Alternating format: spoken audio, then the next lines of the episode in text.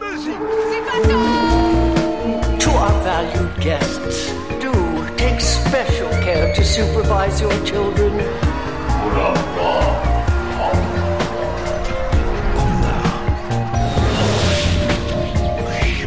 Het is weer ochtend in Pretparkland. Goedemorgen Pretparkland en welkom bij je ochtendelijke Pretpark Podcast. Mijn naam is Arvendaat en Jelle van Ilsen en ik doe vandaag een graai in de Instagram grabbelton.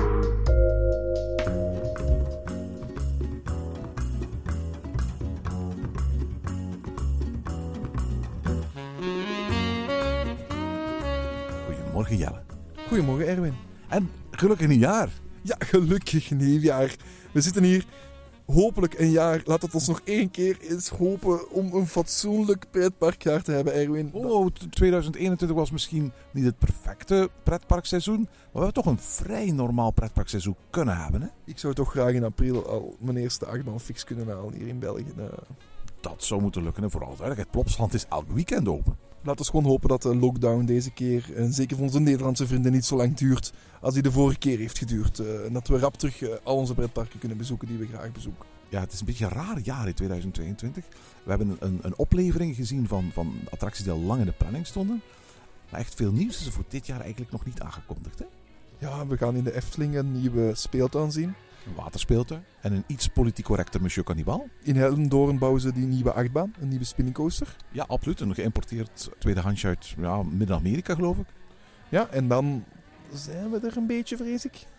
Wel, weet je wat het is? In Plopsaland was normaal gezien voor dit jaar Bomba's Circus aangekondigd. Een soort van indoorzone met allerlei indoor attracties. Bedoeld voor de jongsten, waar ook een dark ride deel zou uitmaken van het aanbod. Maar ik heb het gevoel dat dat project pas later komt. Ik kan me niet voorstellen dat straks in april dat Bomba's Circus al klaar zal zijn. Nee, we zijn ook nog Toverland uit het oog verloren misschien. Maar dat is ook niet echt een nieuwe attractie. Het ziet er wel mooi uit, hè? Het ziet er mooi uit. Er komt een Expedition's Zorg is dat, hè? Ja. Ik denk wel dat dat een herleving van dat gebied dat wel nodig had. Ik hoop ook dat die hallen een beetje uit het zicht worden genomen daardoor. Dus ik denk wel dat dat een mooie toevoeging is voor het park die daar nodig is. Maar het is op zich geen nieuwe attractie. En ik denk niet dat we... Ja, we wachten in ieder geval niet op de grote nieuwe attracties zoals we hier vorig jaar zaten. Of vorig jaar op het einde van het jaar dachten van... Konda komt eraan. The Ride to Happiness komt eraan. Fly was al net open. Die moeten we nog gaan bezoeken. Dat waren toch wel echt 3 topattracties waar we naar uitkeken. Ja, dat staat nu minder op de planning. Of toch, bij ons in de omgeving. Want Erwin, als ik me niet vergis, trek jij heel snel nu naar Disney World... Dan ga je met de komende dagen niemand meer willen zien om zeker veilig te zijn om naar Disney World te kunnen vertrekken. Absoluut, ja. Maar daar staan wel heel veel nieuwe attracties op de planning, hè? Daar staan een heleboel nieuwe attracties op de planning, maar er zijn ook een aantal dingen geopend sinds de laatste keer dat ik er was. Maar zelfs dichterbij, hoor. Kijk naar Disneyland Parijs, daar opent straks in de zomer Avengers Campus met de nieuwe Spider-Man attractie en ook een Iron Man retheming van Rock'n'Roller Coaster, dus ook daar is dat iets nieuws. En in Parc Astérix komt Tonnerre de Zeus, een opvolger eigenlijk van Tonnerre de Zeus, de klassieke houten Woody achternaam in Parc Astérix. Daar wordt een volledige reverb van gedaan door de Gravity Group, als ik me niet vergis. Daar ga je ook de achtbaan met een aantal zitjes achterwaarts kunnen doen. En er wordt her en der in Europa, met name ook in Scandinavië, gebouwd aan wat achtbanen. Ik vind het allemaal toch minder dan dat we dit jaar hebben kunnen zien. En zeker bij ons in de contraien, hè. Laten we daar eerlijk in zijn. Maar dat neemt niet weg dat ik niet uitkijk naar een hopelijk normaal seizoen. Zonder al te veel mondmaskers, zonder al te veel regeltjes die we moeten opvolgen. En waarbij we gewoon weer pretpark kunnen bezoeken zoals we dat vroeger deden. En daar kijk ik wel naar uit. Ja, ik ook, absoluut. Zeg, we hebben een nieuwe aflevering van de Grabbelton. Dat betekent dat we op Instagram en op Facebook gevraagd hebben om wie dat wou onze vragen te stellen. Dan gaan we opnieuw een aantal vragen uitkiezen en die in deze aflevering beantwoorden. We kregen als eerste een vraag van Wesselwit. Ja, en Wessel schrijft... Heeft het spookslot in de Efteling nog toekomst? En kunnen jullie je antwoord zo controversieel mogelijk formuleren? Waarom zouden we dat moeten doen? Waarom zou dat eigenlijk nodig zijn? Ik weet ook niet. Wat vind jij? Heeft het spookslot in de Efteling nog toekomst? Ik vind het spookslot, maar ik weet dat... Ik heb het daar moeilijkheden mee om dat op dezelfde locatie te zeggen als waar zo'n Efteling-fan, zo'n Efteling-icoon als jij... Efteling-icoon? Je doet alsof ik langnek ben of zo, weet je? Kom aan. Ik ben gewoon een groot liefhebber van de Efteling. Daar houdt het ook echt op, hè. Nee, maar goed. Dat iemand... Ja, om dat daarbij tegen te zeggen, maar... Ik vind het spookslot gedateerd. Het past niet meer in een huidig pretpark. Toch niet op de manier zoals het er nu staat. Als zijnde een attractie op zich... Volgens mij zijn de bezoekerscijfers ook enorm laag en neemt het een grote footprint in die daar niet hoort of die daar niet nodig is. Het mag blijven bestaan, mits misschien een kleine update als een wachtrij en gewoon doorlopen. Laat die show gewoon de hele tijd lopen, maar loop er als een wachtrij langs en laat mensen zo kijken naar de show terwijl ze er langs lopen om dan een nieuwe attractie te gaan doen. Maar er moet wel nog iets achter komen. En ik denk dat mensen ook meer verwachten van een attractie. Ik denk ook dat je als park dat zo'n hoge themabelevingen geeft, dat dit niet meer de themabeleving is die je in 2022, moet ik ondertussen zeggen, nog wilt aanbevelen aan je gasten. Ik denk echt dat daar vraag is naar meer. Daar mag echt een griezelige attractie komen. Die griezelig is, een spookhuisachtige attractie komen. Die mag er voor mij echt komen. En wat vind jij eigenlijk, Erwin? Wel, kerst is net achter de rug en dat is het feest van nostalgie. En nostalgici die houden doorgaans van kerstmis, omdat het eigenlijk een soort van gemeenschappelijk verlangen is naar een tijd die we nooit meer terug zullen krijgen. Hoe geweldig je ook naar kerst kunt verlangen, zo gezellig en zo warm als toen je kind was, wordt het eigenlijk nooit meer. En eigenlijk daar gaan ook de echt goede kerstnummers over. Hè. Last Christmas was het beter dan deze kerstmis. All I Want For Christmas Is You, maar die You is er nog niet in dat liedje. En als je zegt I'm Dreaming Of A White Christmas, is omdat je hoopt dat er een witte kerst zal zijn. Maar ja, hoeveel kerstmis is dat ondertussen al gelezen? En als je Driving Home For Christmas bent, ja, dan ben je er nog niet. Hè? Je bent nog niet thuis, je verlangt naar thuis. Kerst is een feest van verlangen en daar is nostalgie een enorm deel van.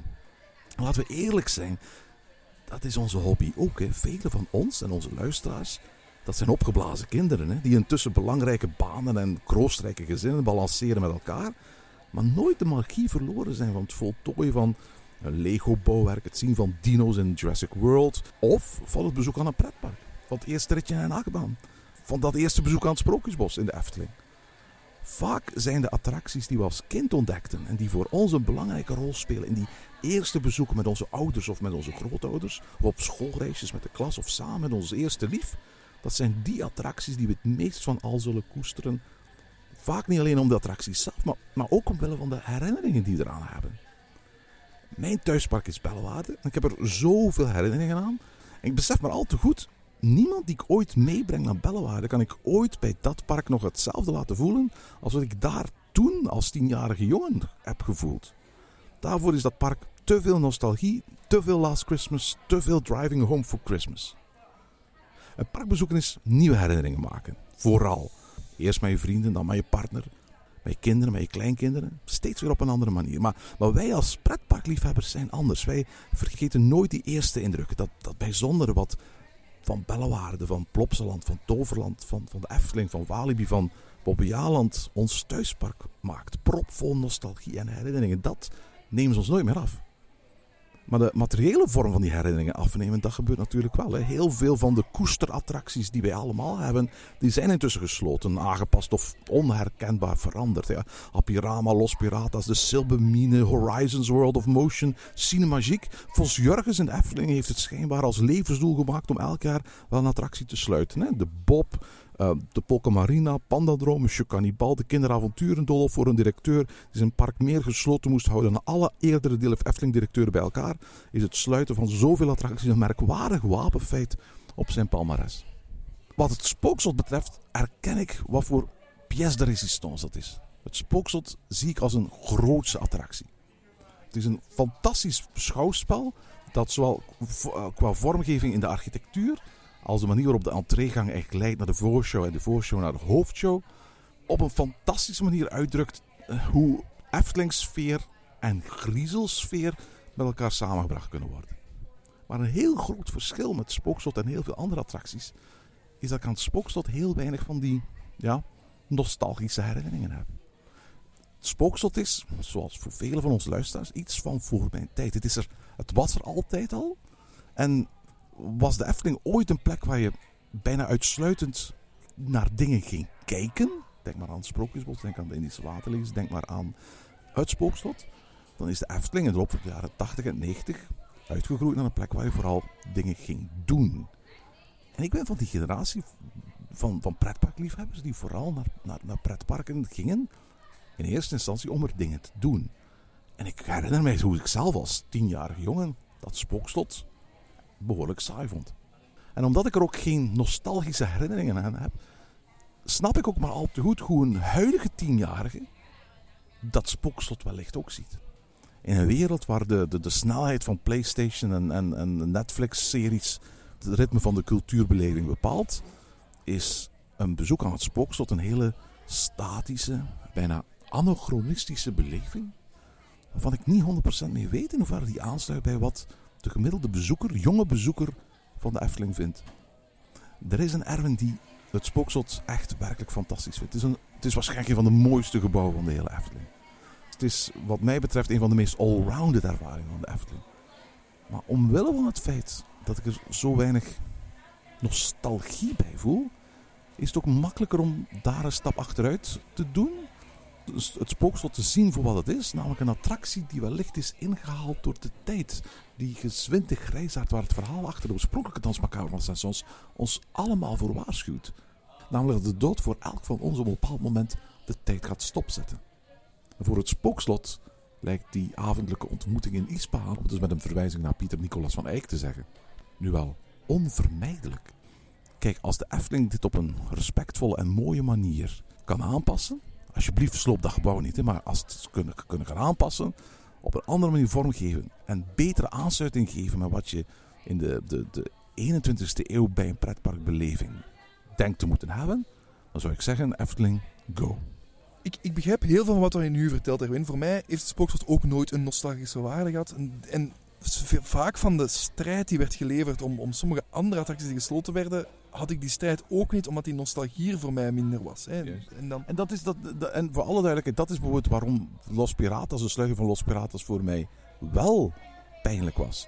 Omdat Los Piratas in Bellewaarde, was dat een goede dark ride. Kon hij de vergelijking doorstaan met de grote Pirates en Fata Morgana's van deze wereld? Nee, absoluut niet. Het was een klik-klak rijtje met veel lawaaierige animatronics en verfomfaaide decors. Maar het was wel die attractie waar ik een groot deel van mijn leven in door heb gebracht als pretparkliefhebber, van wie Bellewaarde zijn thuispark was. En om die reden was afscheid nemen van Los Piratas ontzettend moeilijk. Dat soort herinneringen heb ik niet bij het Spookslot. Nee, maar wat ik bij het Spookslot heb is, als je nu naar het Spookslot kijkt en je zet die attractie in een buitenlands park waar je voor de eerste keer zou komen. Want dat is wat de Efteling meer en meer is. Dat is een park voor mensen die van verder afkomen, die er voor de eerste keer komen. Denk je dat? Maar het is toch hetgeen wat ze willen. Het is toch op die manier dat ze willen groeien. Door Engelsen aan te trekken, door mensen van verder van Europa aan te trekken naar hun park. En daarin eerst, als ik dat vergelijk met grote parken over heel Europa, laten we al vergelijken. En ik zou daar een gelijkaardige attractie als het Spookslot zien. Ik denk dat er geen enkele fan zou zijn, geen enkele Vlaamse fan zou zijn die daar geen nostalgische band mee heeft, die attractie top zou vinden. Ik vind het Spookslot geen topattractie. Het is 7 minuten kijken naar een show die best traag vooruit gaat. Het is zoals je net zei, Erwin. De jongeren zijn gewoon om Playstation, om Netflix snelle dingen te zien. Als ik nu terugkijk naar een serie van 20 jaar geleden, of van 10 jaar geleden zelfs, dan vind ik daar soms al de verhaallijn, soms zeg ik, te traag in.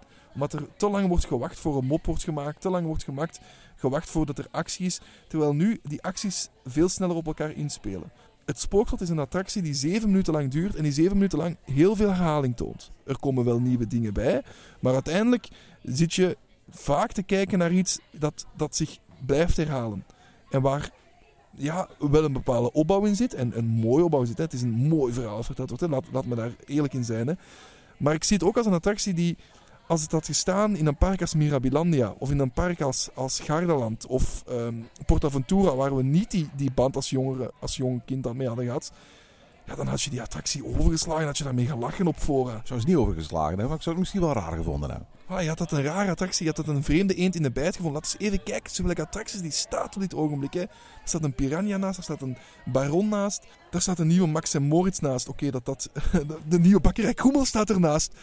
Ik wil maar zeggen, het staat daar tussen in een park met topattracties, met attracties die een verhaal vertellen van wereldniveau.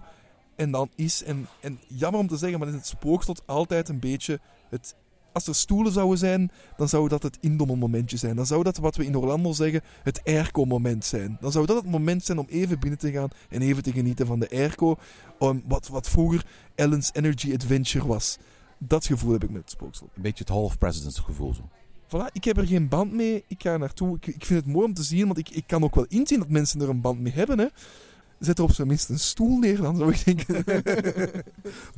Dus wat is de toekomst voor het Spookslot? Ik weet niet wat voor plannen de Efteling heeft met het Spookslot natuurlijk. Ik denk dat we gewoon moeten rekenschap geven van dat de tijd van het huidige Spookslot een beetje is komen te gaan. En dat het misschien geen zin heeft omdat er nog altijd een grote groep mensen echt nostalgische gevoelens hebben voor dat Spookslot.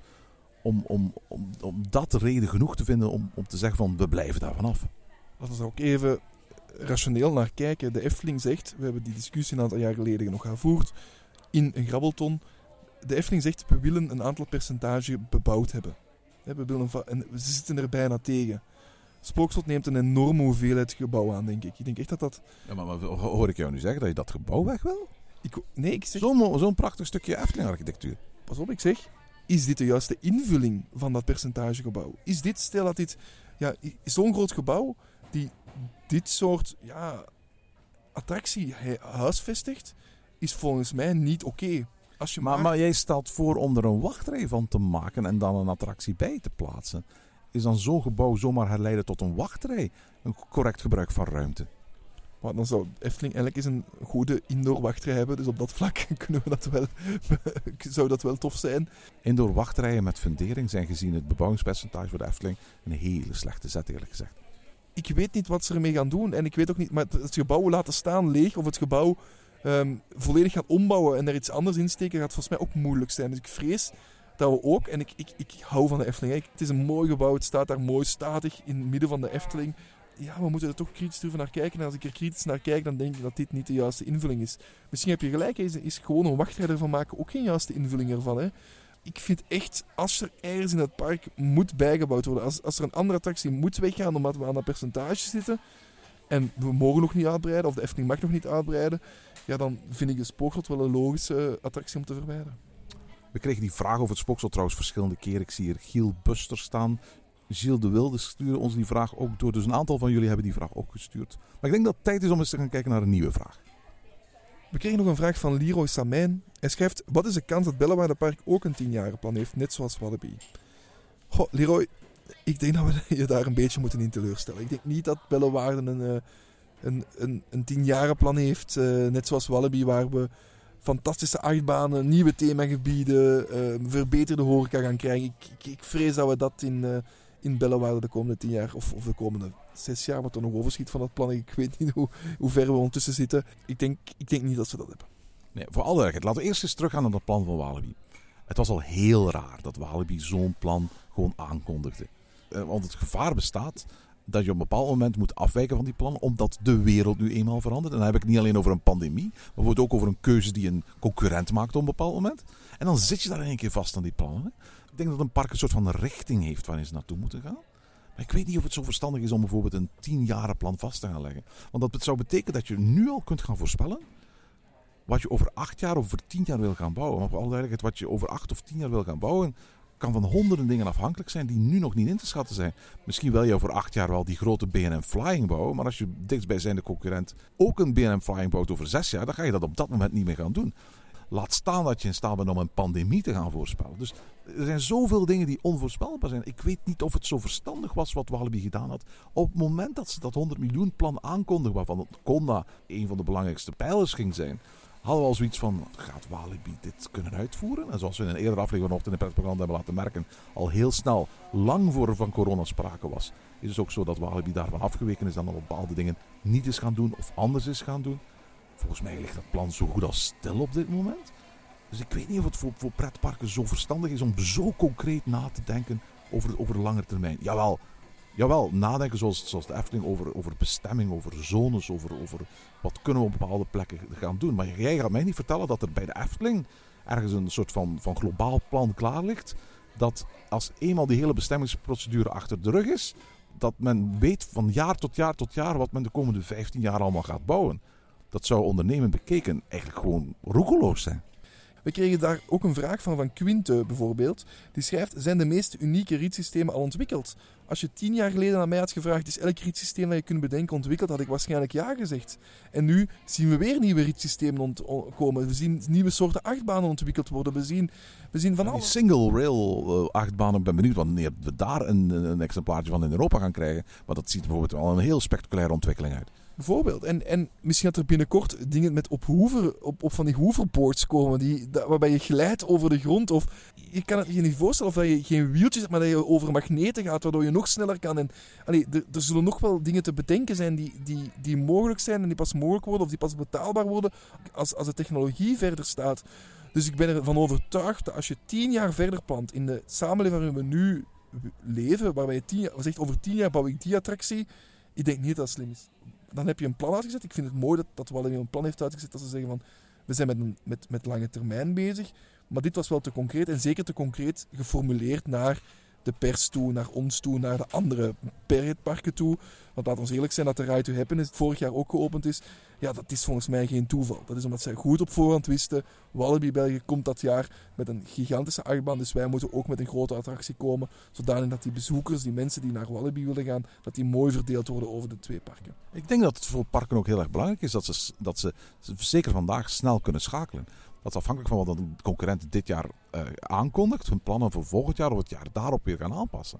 Ik denk wel dat je altijd op zijn minst enkele jaren vooruit moet denken. En dat je zeker wat grote lijnen betreft een idee moet hebben van waar je als bedrijf naartoe wil. Maar als we bijvoorbeeld eens kijken naar Cirque Balancé in de Efteling. Een attractie waar al jarenlang over gepraat wordt. En waar volgens geruchten de Efteling al 5 jaar geleden mee begonnen is met de ontwikkeling. Ja, die plannen liggen er min of meer klaar. Tenzij er echt een aankoop is gedaan. Dus kun je afvragen of die achtbaan er eigenlijk ooit wel zou komen. Want waarom zou je een ontwikkeld idee van 5, 6, 7 jaar geleden op een bepaald moment opnieuw gaan oppikken en dan exact gaan uitvoeren zoals het daar lag? De wereld is veranderd, want dan moet je als bedrijf ook mee veranderen. Klopt helemaal. En ik denk dat, dat we daar verandering in zien. En soms kan het zijn doordat attractietypen of door die attractieliedjes te pimpen, maar wel met het standaard idee verder te gaan. Maar je moet het mee verder gaan en je kan niet een plan dat je 10 jaar geleden neerlegt, exact zo uitwerken 10 jaar later. Ja, dat heeft corona nu wel bewezen, denk ik. Wat ik wel nog wou zeggen over de pretparkgroep. Want Bellewaarde Walibi zitten bij CDA, Compagnie des Alpes. En ik vind wel, en dat valt toch wel op de afgelopen jaren, vind ik, dat die enorm aan het investeren zijn in hun pretparken. Kijken naar Walibi Holland, waar een teemt is gekomen. Kijken naar Walibi België, waar best wel wat taxen zijn gekomen. Bellewaarde heeft een aantal achtbanen bijgekregen. Parc Astérix heeft nu de roep uitgesproken om te gaan concurreren met Disneyland Parijs. En ga zo maar verder. Het is wel een pretparkgroep die duidelijk niet op de centen zit als zijnde van je mag niet investeren. Hè? Dat valt Klopt. Me toch wel heel goed op. Dat valt me toch wel op. En daarom denk ik ook wel dat bij Bellewaarde, ja, er moet wel een visie komen in dat park. Er moet wel een lange termijn, en die zal er waarschijnlijk ook wel zijn. Maar die moet er wel komen om dan attracties neer te zetten. Dan hoop ik dat er nog veel unieke attracties bij komen. Maar dat hoeft niet meteen nog eens een terreincoaster zonder terrein te zijn. Dat Alright, we kregen er nog eentje binnen van Judith Scherlink. Judith stelt een vraag die ook vele anderen stellen. En dat is, wat vinden wij van Bakkerij Krümel? Ja, Bakkerij Krümel moet je eigenlijk zeggen. Er staan 2 puntjes op de A. Nu, ik weet het niet, want ik ben nog niet geweest. Dus ik geef het woord volledig aan jou, Erwin. Ja, Bakkerij Krümel. Dus de nieuwe bakkerij in de wereld van Max en Moritz in de Efteling. Ja, ik ben er ondertussen 2 keer geweest. 1 keer als gewone bezoeker, 1 keer op de persopening. Bedankt voor de uitnodiging daarvoor, Efteling. In het kort, Bakkerij Krümel is een perfect horecapuntje voor de Efteling. Waar Max en Moritz het moesten hebben van wel heel expliciete storytelling. Inclusief een soort van moodboardachtige muur met rijmpjes en teksten en streken, kon ik de impliciete storytelling bij Krümel zeer waarderen. Het is een verhalend horecapunt en de hints die je als bezoeker krijgt naar hoe Max en Moritz het gebouw zijn binnengeklauterd, te grazen zijn genomen door de bakker en daarna weer zijn ontsnapt, ja, vond ik echt wel fijn. Ook de verwijzingen naar het hertenkamp dat zich vroeger op deze locatie bevond. Een heel subtiele verwijzing in het specerijenrek naar In de Vergulde Kobold, het tijdelijke horecapuntje dat ooit in tijden van Fata Morgana op de plaats stond van Bakkerij Krümel. Dat was heerlijk als Efteling-liefhebber. Kinderen kunnen er speuren naar 25 deugnietjes. Efteling-liefhebbers kunnen bekende en minder bekende Eftelingse figuren in de speculoos-planken herkennen. En iedereen wil wel eens weten wat er gebeurt als je aan de knop bij de uitgang draait. Hè? Ik vond de interieurvormgeving perfect. Het vele hout, het ingehouden kleurenpatroon van het schilderwerk, de riante banken. Het dakwerk, grots en intiem tegelijk, vond het bijzonder sfeervol. Enige smet in de verbruikersruimte vond ik de kadertjes met van die hele commerciële foto's van producten die je er kunt kopen aan de muur. Ergens zijn ze niet logisch, want als je daar gaat zitten heb je je ware eigenlijk al gekocht. Maar vooral, ik vond ze niet mooi en niet passend bij de rest van het interieur. Als het om commerciële redenen toch moest, dan had ik daarvoor krijtborden met tekeningen gezorgd of zoiets. Qua operations is het allemaal een beetje een rommeltje. Ik had een aparte uitgiftebalie voor koffies voorzien in plaats van dat bij de kassa te doen. En omdat koude dranken, warme dranken en gebakken op 3 verschillende plaatsen verkocht worden, voelde het de 2 keer dat ik Bakkerij Krümel bezocht allemaal een beetje chaotisch aan. Maar goed, het was ook nieuw en daardoor wel drukker dan gewoonlijk.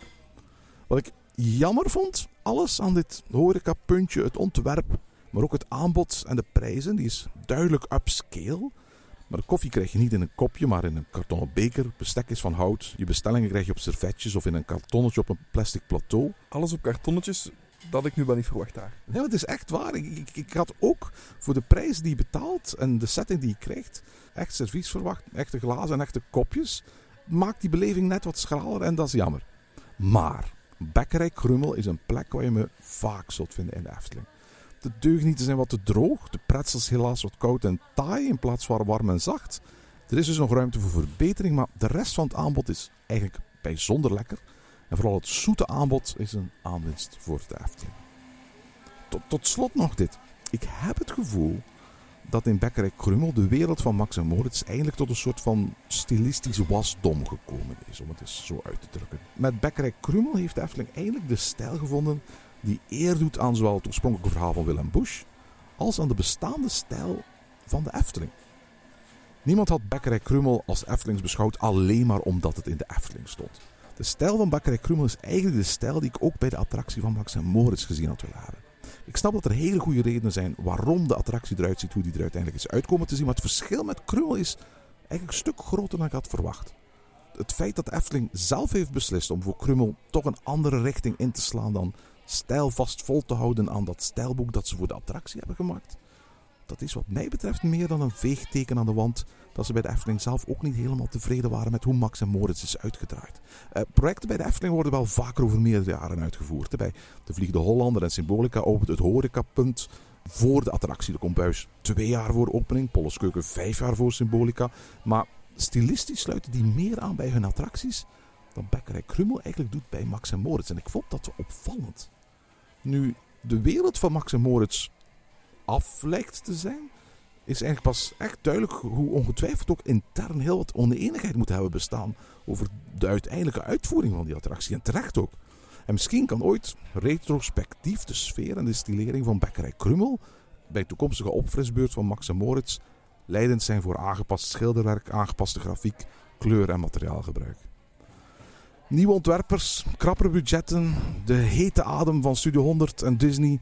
En laten we een kat noemen, een verkeerde interpretatie van wat vooral jonge doelgroepen mooi en leuk vinden, heeft Efteling de laatste jaren stilistisch wat minder fraaie updates opgeleverd. Fabula, Nest, Max en Moritz en ik hou mijn hart ook een beetje vast voor Sinbad. Maar ik kon alvast een eerste zucht van verlichting slaken bij Bakkerij Krümel en dat stemt mij hoopvol. Als ik je zo hoor praten, Erwin, dan gaat mijn hoop voor Sinbad terug een beetje omhoog. Want daar had ik toch ook een beetje schrik voor. Max en Moritz is geopend tijdens corona en ik heb nog nooit de wil gehad om daarvoor naar het park te gaan. Nu ik de verhalen hoor van Bakkerij Krümel, krijg ik meteen van oké, dit moet ik ook gaan zien. En hier wil ik ook voor naar het park gaan. Dus krijg je eigenlijk meer zin om naar de Efteling te gaan voor een bakkerij, voor een horecapunt, dan voor de attractie waar het horecapunt bij hoort. Ik had ook toch het gevoel dat de animo bij Efteling-fans groter was voor Bakkerij Krümel dan dat die was voor Max en Moritz. Dus misschien moeten we binnenkort, wanneer het terug mag, nog eens naar de Efteling gaan. En kan ik dan Bakkerij Krümel? En kan ik uiteraard ook nog eens mijn bingo opnieuw halen in de Efteling? Door Bakkerij Krümel heb ik nu terug zin om te gaan. En is mijn hoop voor Sinbad ook terug omhoog gegaan. En ik moet zeggen, de foto's die ik al zie binnenkomen vanuit de wereld van Sinbad, die zijn ook iets hoopgevender dan de foto's die ik al heb gezien van de Max en Moritz attractie. Tot slot. We horen steeds vaker dat de Efteling de klemtoon wil verschuiven van rijken naar werelden. In plaats van thematisch incoherente gebieden als Anderrijk of Reizenrijk, een lappendeken wil worden van de wereld van Max en Moritz, de wereld van Sinbad, de wereld van Visculamia. Dat is een trend in pretparkland. Hè? Maar waar Carsland, Pandora, The World of Avatar, Galaxy's Edge, Hogsmeade, Rookburg, Kloekheim, Wikiland, Heidiland doorgaans in één keer ontworpen en opgeleverd worden, doet Efteling dat vaak gefaseerd, verspreid over verschillende jaren. En soms rond al bestaande attracties die tientallen jaren oud zijn, denk maar aan Sinbad en Vogelrok. Zo'n gefaseerde aanpak maakt het uitdagender om een zekere stijlvastheid in zo'n gebied te krijgen. Een thematische, een visuele, een landschappelijke, een narratieve eenheid die zo'n wereld als een op zichzelf staand gebied doet aanvoelen. We moeten nog zien hoezeer Sinbad bijvoorbeeld gaat aansluiten bij Vogelrok en of er wederzijdse toenaderingen zullen zijn. Ik bedoel daarmee of zal bijvoorbeeld de muziek van Merkelbach voldoende aansluiten bij de bestaande muziek van Ruud Bos in de wachtrij of tijdens de tijd van Vogelrok, of worden dat twee totaal verschillende entiteiten? Zeker als er lang en gefaseerd over een project wordt gedaan, zoals bij Max en Moritz, ontstaat er vanzelf een soort van voortschrijdend inzicht natuurlijk. Dit hadden we anders moeten doen, dit had beter gekund. Alleen, als je dat voortschrijdend inzicht vervolgens in verschillende fases gaat toepassen, neem je ook automatisch afstand van een bepaalde stijlvastheid die van een gebied een wereld kan maken. Ik ben wat dat betreft zeker benieuwd naar wat de toekomst gaat brengen. Goed, Erwin, we kregen ook een vraag van Jesse Kennis en hij vraagt: Ik heb een kennis die ik wil laten kennis maken met pretparkland. Jesse Kennis wil een kennis laten maken. Alright. Hij gaat naar dierentuinen, maar is nog nooit in een pretpark geweest. Nee, die vriend dan? Dat schrijft hij. Het zou wel raar zijn dat Jesse luistert naar Ochtend in Pretparkland en nog nooit in een pretpark is geweest. Ja, klopt. De vriend is nog nooit okay. geweest. Hè? Dus de vriend die hij wil meenemen. En hij vraagt, welk park neem je iemand mee om de magie van pretparken, om de magie van themaparken over te brengen en hem verliefd te laten worden op themaparken? Naar het park waar voor jou de magie het sterkst is. Als dat Disney is, neem hem mee naar Disney. Als dat de Efteling is, neem hem mee naar de Efteling. Als dat Europa Park is, neem dat mee naar Europa Park. Jij gaat in elk geval de magie het sterkst kunnen overbrengen op die plek waar je de magie het sterkst aanvoelt, denk ik. En waar je ook het enthousiast over kunt praten. Natuurlijk. Want ik meen dat ook als ik naar een pretpark ga. Bij jou moet dat Bobby Aland zijn. Nee, dat is niet Bobby Aland. Als ik met iemand als ik nu op dit ogenblik... misschien moeten we de vraag zelf beantwoorden. Hè? Als iemand dat aan mij zou vragen, dan zou ik 2 antwoorden geven, denk ik. 2 zelfs, maar dat is weer zo'n dubbel, hè? Maar er is 1 park waar als ik zeg van als je echt de magie van wat een pretpark kan zijn wilt beleven van een topdag in een pretpark, dan zeg ik Disney's Animal Kingdom. Omdat ik daar echt de magie heb gevoeld van een pretpark en daar zoveel verschillende soorten attracties staan. Van allemaal topkwaliteit. Er staat een zeer goede achtbaan. Er staan een aantal unieke attracties. Er staat een gigantisch goede Flight of Passage. Er staan een aantal fantastische werelden. Voilà. En je zit echt in een nieuwe, in een ander wereld. Je hebt dat escapisme perfect. Dat is een park waar je kan ontsnappen. Maar als ik in de buurt moet blijven, en daarom dat ik er 2 wil geven, omdat... Ja, het nadeel is ook, je kunt niemand alleen meenemen naar Disney's Animal Kingdom. Als je al heel de moeite doet om naar Florida te vliegen... Dan is het bijna te gek voor om alleen Animal Kingdom te gaan bezoeken, natuurlijk. En je zou ook Tokyo Disney Sea kunnen noemen, of als echte toppretparken. Ja, natuurlijk zijn dat de toppretparken die je wilt, waar je mensen op verliefd kunt laten worden. Want dat kan niet dat je niet verliefd bent op zo'n pretpark. Dat kan gewoon niet. Leren stappen doe je met babystapjes, niet met marathons. Maar dan zou ik toch niet naar een pretpark als... Ja, ik kan geen noemen, maar er zijn wel wat babypretparkjes waar ik ze niet naartoe wil nemen. Wat ik wel zou doen is Fantageland. Ik denk echt, als ik nu iemand meeneem op een rustige dag naar Fantageland, ik geloof oprecht dat die persoon ziet en dat die kan inzien wat een dag in een pretpark is. En neem ze desnoods nadien nog mee om lekker te gaan eten in een hotelbuffet. Om ook die kwaliteit eens te laten zien. Doe nog een drankje achteraf in een van de bars. Ik geloof als je zo'n hele dag in een Fantageland rondloopt, je gaat lekker eten nadien, dat je daar echt inziet van oké, dit kan een dag in een pretpark zijn. Ja, ik vind dat een hele goede tip trouwens. Maak er meer van dan alleen maar een bezoek aan een pretpark. En als het enigszins kan, probeer op een mooi weerdag te gaan. Hè. Probeer ergens af te spreken dat je alleen maar gaat als het mooi weer is. En 2, probeer ook te gaan op een dag dat je geen massale drukte hebt. Want ik weet, als ik met niet-pretparkliefhebbers eens een occasionele keer naar een pretpark ga, dan zijn de grootste dissatisfiers in heel veel gevallen de lange wachtrijen. Wij als pretparkliefhebbers hebben het er vaak voor over. We hebben 101 verhalen over pretparken waarmee die wachtrijen meteen voorbij zijn. Maar als je in een park komt met iemand die niet houdt van pretparken en daar staan hele lange wachtrijen, dan is in heel veel gevallen dat al een serieuze domper op de feestvreugde. Dus in dat opzicht zou ik geneigd zijn om te zeggen van kies niet alleen je goede park, kies ook het juiste moment. Ja, en ik denk dat dat ook helemaal klopt. Hè. Ook voor ons, hè, want je zegt nu wel, ja, als er een lange wachtrij staat, dan kan je daar nog altijd verhalen vertellen. Maar als je in een nieuw pretpark komt waar je de attracties wilt aftikken, om het zo te zeggen... Jij gaat weer over Energielandia beginnen, hè? Ja, niet per se. Ik ben ook een aantal jaar geleden, en dat heb ik ook al verteld in de podcast, in Gardaland geweest op een superdrukke dag. Ik had daar geen leuke dag. Of Walibi, de eerste openingsdag. Dat zijn geen leuke dagen en daar wil je niet mensen... Je wilt niet, als jij gefrustreerd bent, dan ga je dat ook uitwerken. En je gaat rap frustreren op van die dagen. Ga je dat uitwerken op die andere en dan gaat het ook geen toffe dagen hebben. Dus zoek een goede dag uit. Dat... Het best geen regen. Ik vind altijd, regen is een boosdoener. De regen is... Dat is een behoorlijke dissatisfier, hè? Ja. Ik vind, koud kan je mee om, regen kan je niet mee om. De hele dag met een paraplu door een park, dat is niet fijn, hè? Nee, ik heb ooit een hele dag door Paradijsa gelopen. Dat de plassen...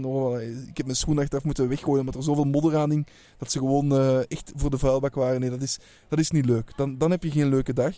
Dus zorg gewoon voor oké weer. En ga even op zoek naar wat is een rustige dag. En dan geloof ik oprecht dat je iedereen kan laten verliefd worden op deze hobby. Zeg, laten we nog eentje doen. Ja, we doen nog eentje. Die komt van Timon Bailey, maar ook van Jonassi93. En ze schrijven eigenlijk alle twee, Walibi Holland en ook Walibi België, die plannen winteropenstellingen. We gaan er nog meer parken volgen. En wat vinden jullie daarvan? Goh, er zijn veel parken die het in het verleden al geprobeerd hebben, die dan terug zijn gestopt. Er zijn ook parken die... succesvol het geprobeerd hebben en er nog altijd mee bezig zijn. Ik vind het altijd leuk. Hoe vaker we naar het pretparkje kunnen gaan, hoe beter natuurlijk. Hè? Ja, dat is waar. Je zou ook denken van mensen zijn thuis met de kerstvakantie, dus dat is een ideaal moment om pretparken open te houden. Maar het lijkt mij wel dat niet elk pretpark zich daar even gemakkelijk toe leent. Ik bedoel, een pretpark als een Disney of een Fantasieland of een Efteling, nou, daar heb je behoorlijk wat indoor ervaringen. Maar kijk nu bijvoorbeeld naar Walibi Holland. Hoeveel indoor ervaringen heb je daar? Je hebt Merlin's Magic Castle en daar houdt het zo'n beetje op. Voor alle duidelijkheid, we zijn hier vandaag op een hele druilerige dag. Het heeft ontzettend hard geregend vandaag. Het is een hele druilerige dag, dus we zijn al de hele dag binnengekropen. En dan kijk je achter de schermen. We hadden eigenlijk van plan om vandaag naar Plopsaland te gaan samen. Maar we hebben dat uiteindelijk niet gedaan, omdat het de hele dag zou regenen. En we bang waren dat een heleboel attracties het niet zouden doen. Wat uiteindelijk ook bleek toen we de wachtrijen even checkten. De Ride to Happiness, Anubis, waren volgens de app de hele dag gesloten. En bovendien leek het mij absoluut niet fijn om op dit moment in een pretpark te zijn, aangezien het de hele dag geregend heeft. Ik bedoel, je moet, als je een pretpark open doet, echt al bereid zijn om behoorlijk te investeren in voldoende weersbestendige omstandigheden. En ik weet niet of Walibi België en Walibi Holland zomaar de deuren kunnen opengooien en zeggen van... Hier, we gaan eens proberen of er vol komt in de winter. Goed, op het moment dat je een fantastische winter hebt met misschien wat sneeuw, maar vooral heel veel dagen met weinig neerslag en niet al te koude temperaturen, gaat dat wel lukken. Maar als je een hele week druilerig, regenachtig weer hebt, dan komt toch niemand naar je park. Nee, en daarnaast weten we ook dat veel attracties, als ze er niet zijn op voorzien, niet kunnen draaien onder de 5 graden, onder de 4 graden. Zeker niet als het vriest. Ja, vandaag in Plopsaland lagen alle topattracties eruit. Ja, voilà. En ja, we weten van andere parken dat ze daar aanpassingen naar doen. Hè. Fantasia, want die stellen die eisen. Ja, ze moeten in de koude kunnen opengaan. De foto's al gezien, hè, van daar rond met sneeuw op. Van Fly, waar de vorst nog op de rest van de baan zit. Dus die attracties die kunnen opengaan met die koude. Maar ik vrees dat er heel veel attracties die daar niet zijn op voorzien, gewoon niet gaan kunnen opengaan. Dus ik hoop dat dat kan. En ik wil nog één ding over zeggen. Ik ben in november naar Europa Park geweest. Dat was tussen... Halloween en winter, in een Halloween-winterseizoen. Het was ook een vrij druilige dag, zeker, hè? Het heeft niet geregend, maar het was wel koud. Het was tegen het vriespunt aan.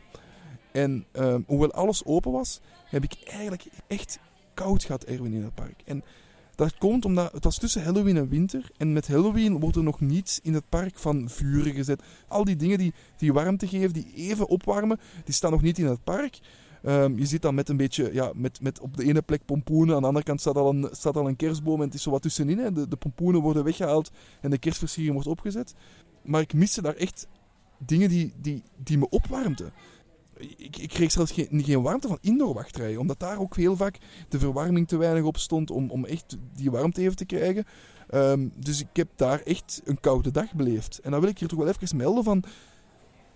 Je kan open doen in de winter, maar je moet daarop voorzien. Je moet voldoende indoor horeca hebben. Er moet zeker plaats zijn voor indoor horeca.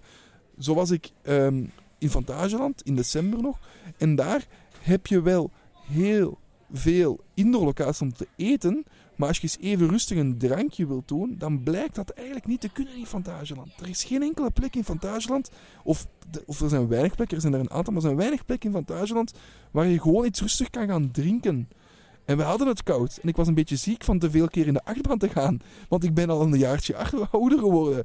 En ik voelde me niet zo goed. Je zit daar echt mee, hè? Ja, ik snapte het echt niet dat ik er ziek van werd. Maar, en wij wouden gewoon rustig iets gaan drinken. En dan bleek dan toch moeilijk te zijn. Oké, je hebt daar van voor die toffe koffiebar zitten.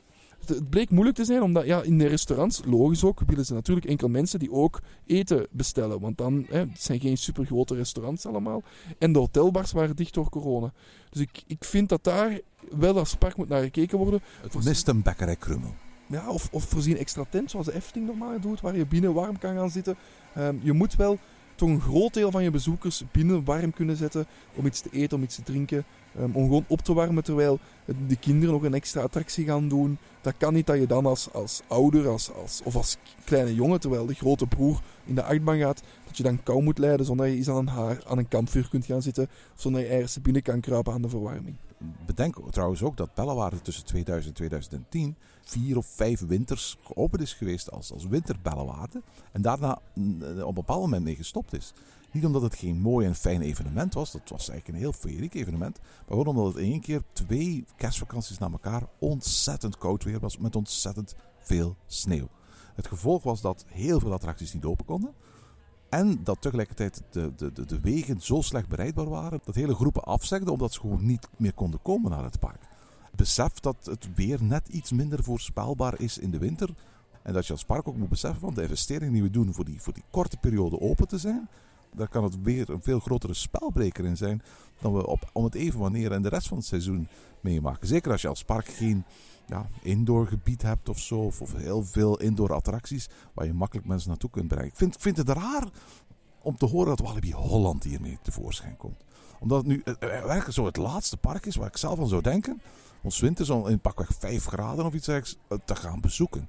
Misschien ben ik daar verkeerd in en gaan ze ons volgend jaar verrassen. We komen graag langs om eens een kijkje te gaan nemen. Maar er zijn parken die op dit moment nog gesloten zijn, waarvan ik eigenlijk veel eerder zou verwachten dat ze winters open blijven dan Walibi Holland. Ik denk bijvoorbeeld dat Walibi België, wat dat betreft, veel meer indoor voorzieningen heeft, zowel qua horeca, maar ook qua attracties. Denk maar aan Psyche Underground, denk maar aan Challenge of Tutankhamon, Popcorn Revenge, het 4D-theater, het Tiki-theater, het Paleis van de Geest. En uiteraard hebben ze nog Aqualibi. Dus daar hebben ze natuurlijk wel de mogelijkheid om, bij wijze van spreken, een halve dag Aqualibi aan te bieden samen met een halve dag Walibi. Maar ook daar is het indoor-attractieaanbod niet gigantisch groot, hè? Je mag niet gewoon de parkpoorten opengooien. Je ziet dat ook in de winter Efteling, je ziet dat ook in Fantageland. Je zag dat ook eigenlijk aan mijn bezoek aan Europa Park. Als je in die winterse sferen gaat, of in die winter gaat, in die koude temperaturen, dan wil je winterse sferen. Dan wil je daar een kerstmarktje zien, dan wil je lichtjes zien, dan wil je op bepaalde plekjes chocomellen kunnen halen vanuit een kerstkraampje. Dat zijn allemaal dingen die... Dan wil je misschien zelfs een schaatsbaan hebben. Je moet die dingen aanbieden. Je mag niet gewoon je park opengooien en zeggen, dit is het. Er moet een investering voor opkomen. En die investering verdien je niet terug op een jaar. Dat geloof ik absoluut niet. Je gaat geld investeren in een evenement dat moet groeien. En dat is ook zo geweest bij de winter Efteling. En zeker in deze tijd geloof ik oprecht dat je daar moet op investeren. Want mensen willen niet gewoon in de winter naar een park gaan en hetzelfde bezoeken als ze in de zomer doen bij 30 graden. Persoonlijk denk ik dat een winteropenstelling niet zozeer een beginpunt mag zijn, maar een eindpunt hoort te zijn. Het is iets waar je naartoe moet werken, niet alleen op het gebied van het winter hard maken van je park, maar ook wat betreft het indoor maken van je park. Ik kan me eigenlijk heel goed voorstellen dat het een plan is waar je zegt van kijk, we willen tegen 2027 zwinters open kunnen. En we gaan ervoor zorgen dat alle investeringen die we doen tussen nu en 2027, dat investeringen zijn die we ook kunnen gebruiken voor zo'n winteropenstelling. Dat wil zeggen dat er een indoor dark ride komt. Dat men misschien een soort van Mayaland-achtig indoorpark gaat maken in het park. Dat men gaat investeren in wat meer indoor horeca, met een indoor theater. En dat er bijvoorbeeld een 5-jarenplan wordt opgesteld. Daar zijn we weer met onze jarenplannen. Waarbij de nadruk gelegd wordt op indoor ervaringen. Aan de andere kant, als ze slim zijn, zouden ze eventueel nog van hun reputatie als Halloweenpark kunnen gebruik maken. Om 1 of meerdere Halloween indoor ervaringen ook 's winters open te stellen. Eventueel met een licht gewijzigd thema. Om ook daar op een of andere manier iets mee te doen. Ja, maar ik ben nu in het Europa Park geweest in Halloween. Dat is echt vreemd. Het is echt vreemd om pompoenen te zien liggen onder een kerstboom. Het past echt niet. Het is echt een vreemd evenement. En ik weet niet of ik als ik naar een winterpark ga, dat ik dan in die wintersfeer zit, of ik dan nog zin heb om in een spookhuis aan te schuiven. Dat weet ik niet. Dan zou ik het volledig Halloween laten. Ik zou niet die mix opzoeken. Nu, we weten in elk geval dat er meerdere parken zijn die daar volop op inzetten. Deze winter is overigens Paradise voor het eerst doorlopend geopend als winterpark. En daar hebben ze ook behoorlijk wat geïnvesteerd in thematisering en nieuwe indoorfaciliteiten. Onder andere een koepelzaal waar je het noorderlicht kunt gaan bekijken. Met andere woorden, het is duidelijk dat het een aantrekkelijke periode is voor parken om ook bezoekers te gaan ontvangen. Ze zijn toch thuis. Benieuwd wat er van gaat komen. En als ze open gaan in de winter, dan wil ik zeker eens naar daar. En dan ga ik graag mee. Alright, Jelle, tot zover onze eerste grabbelton van 2022. En klinkt raar hè, om dat te zeggen, 2022. En onze eerste aflevering vanochtend in Pretparkland van 2022. De eerste van vele, want we gaan er weer een jaartje mee verder. Dat is zoals je vroeger op school de datum moest schrijven en dan nog altijd het verkeerde jaar schreef. Dat is eigenlijk net... In april. Ja, dat is eigenlijk hetgeen wat er hier nu aan het gebeuren is. Over 2022 gesproken, op 22 februari is het zo'n bijzondere datum met alleen maar tweetjes in. 22. Ik vraag me af of er parken zullen zijn die er die dag op in zouden spelen. Want het lijkt mij zoiets waar je marketinggewijs wel iets leuks mee kunt doen. Zeker als je ergens 2 van hebt staan. Een gouden tip, Erwin. Alright, beste luisteraars. Tot de volgende keer. Tot de volgende keer. En tot zover deze aflevering van Ochtend in Pretparkland. Volg ons via @pretparkland op Twitter, Instagram en Facebook. Of mail naar ochtend@pretparkland.be. Ochtend in Pretparkland is de pretparkpodcast voor vroege vogels. Bedankt voor het luisteren en maak er een fijne dag van.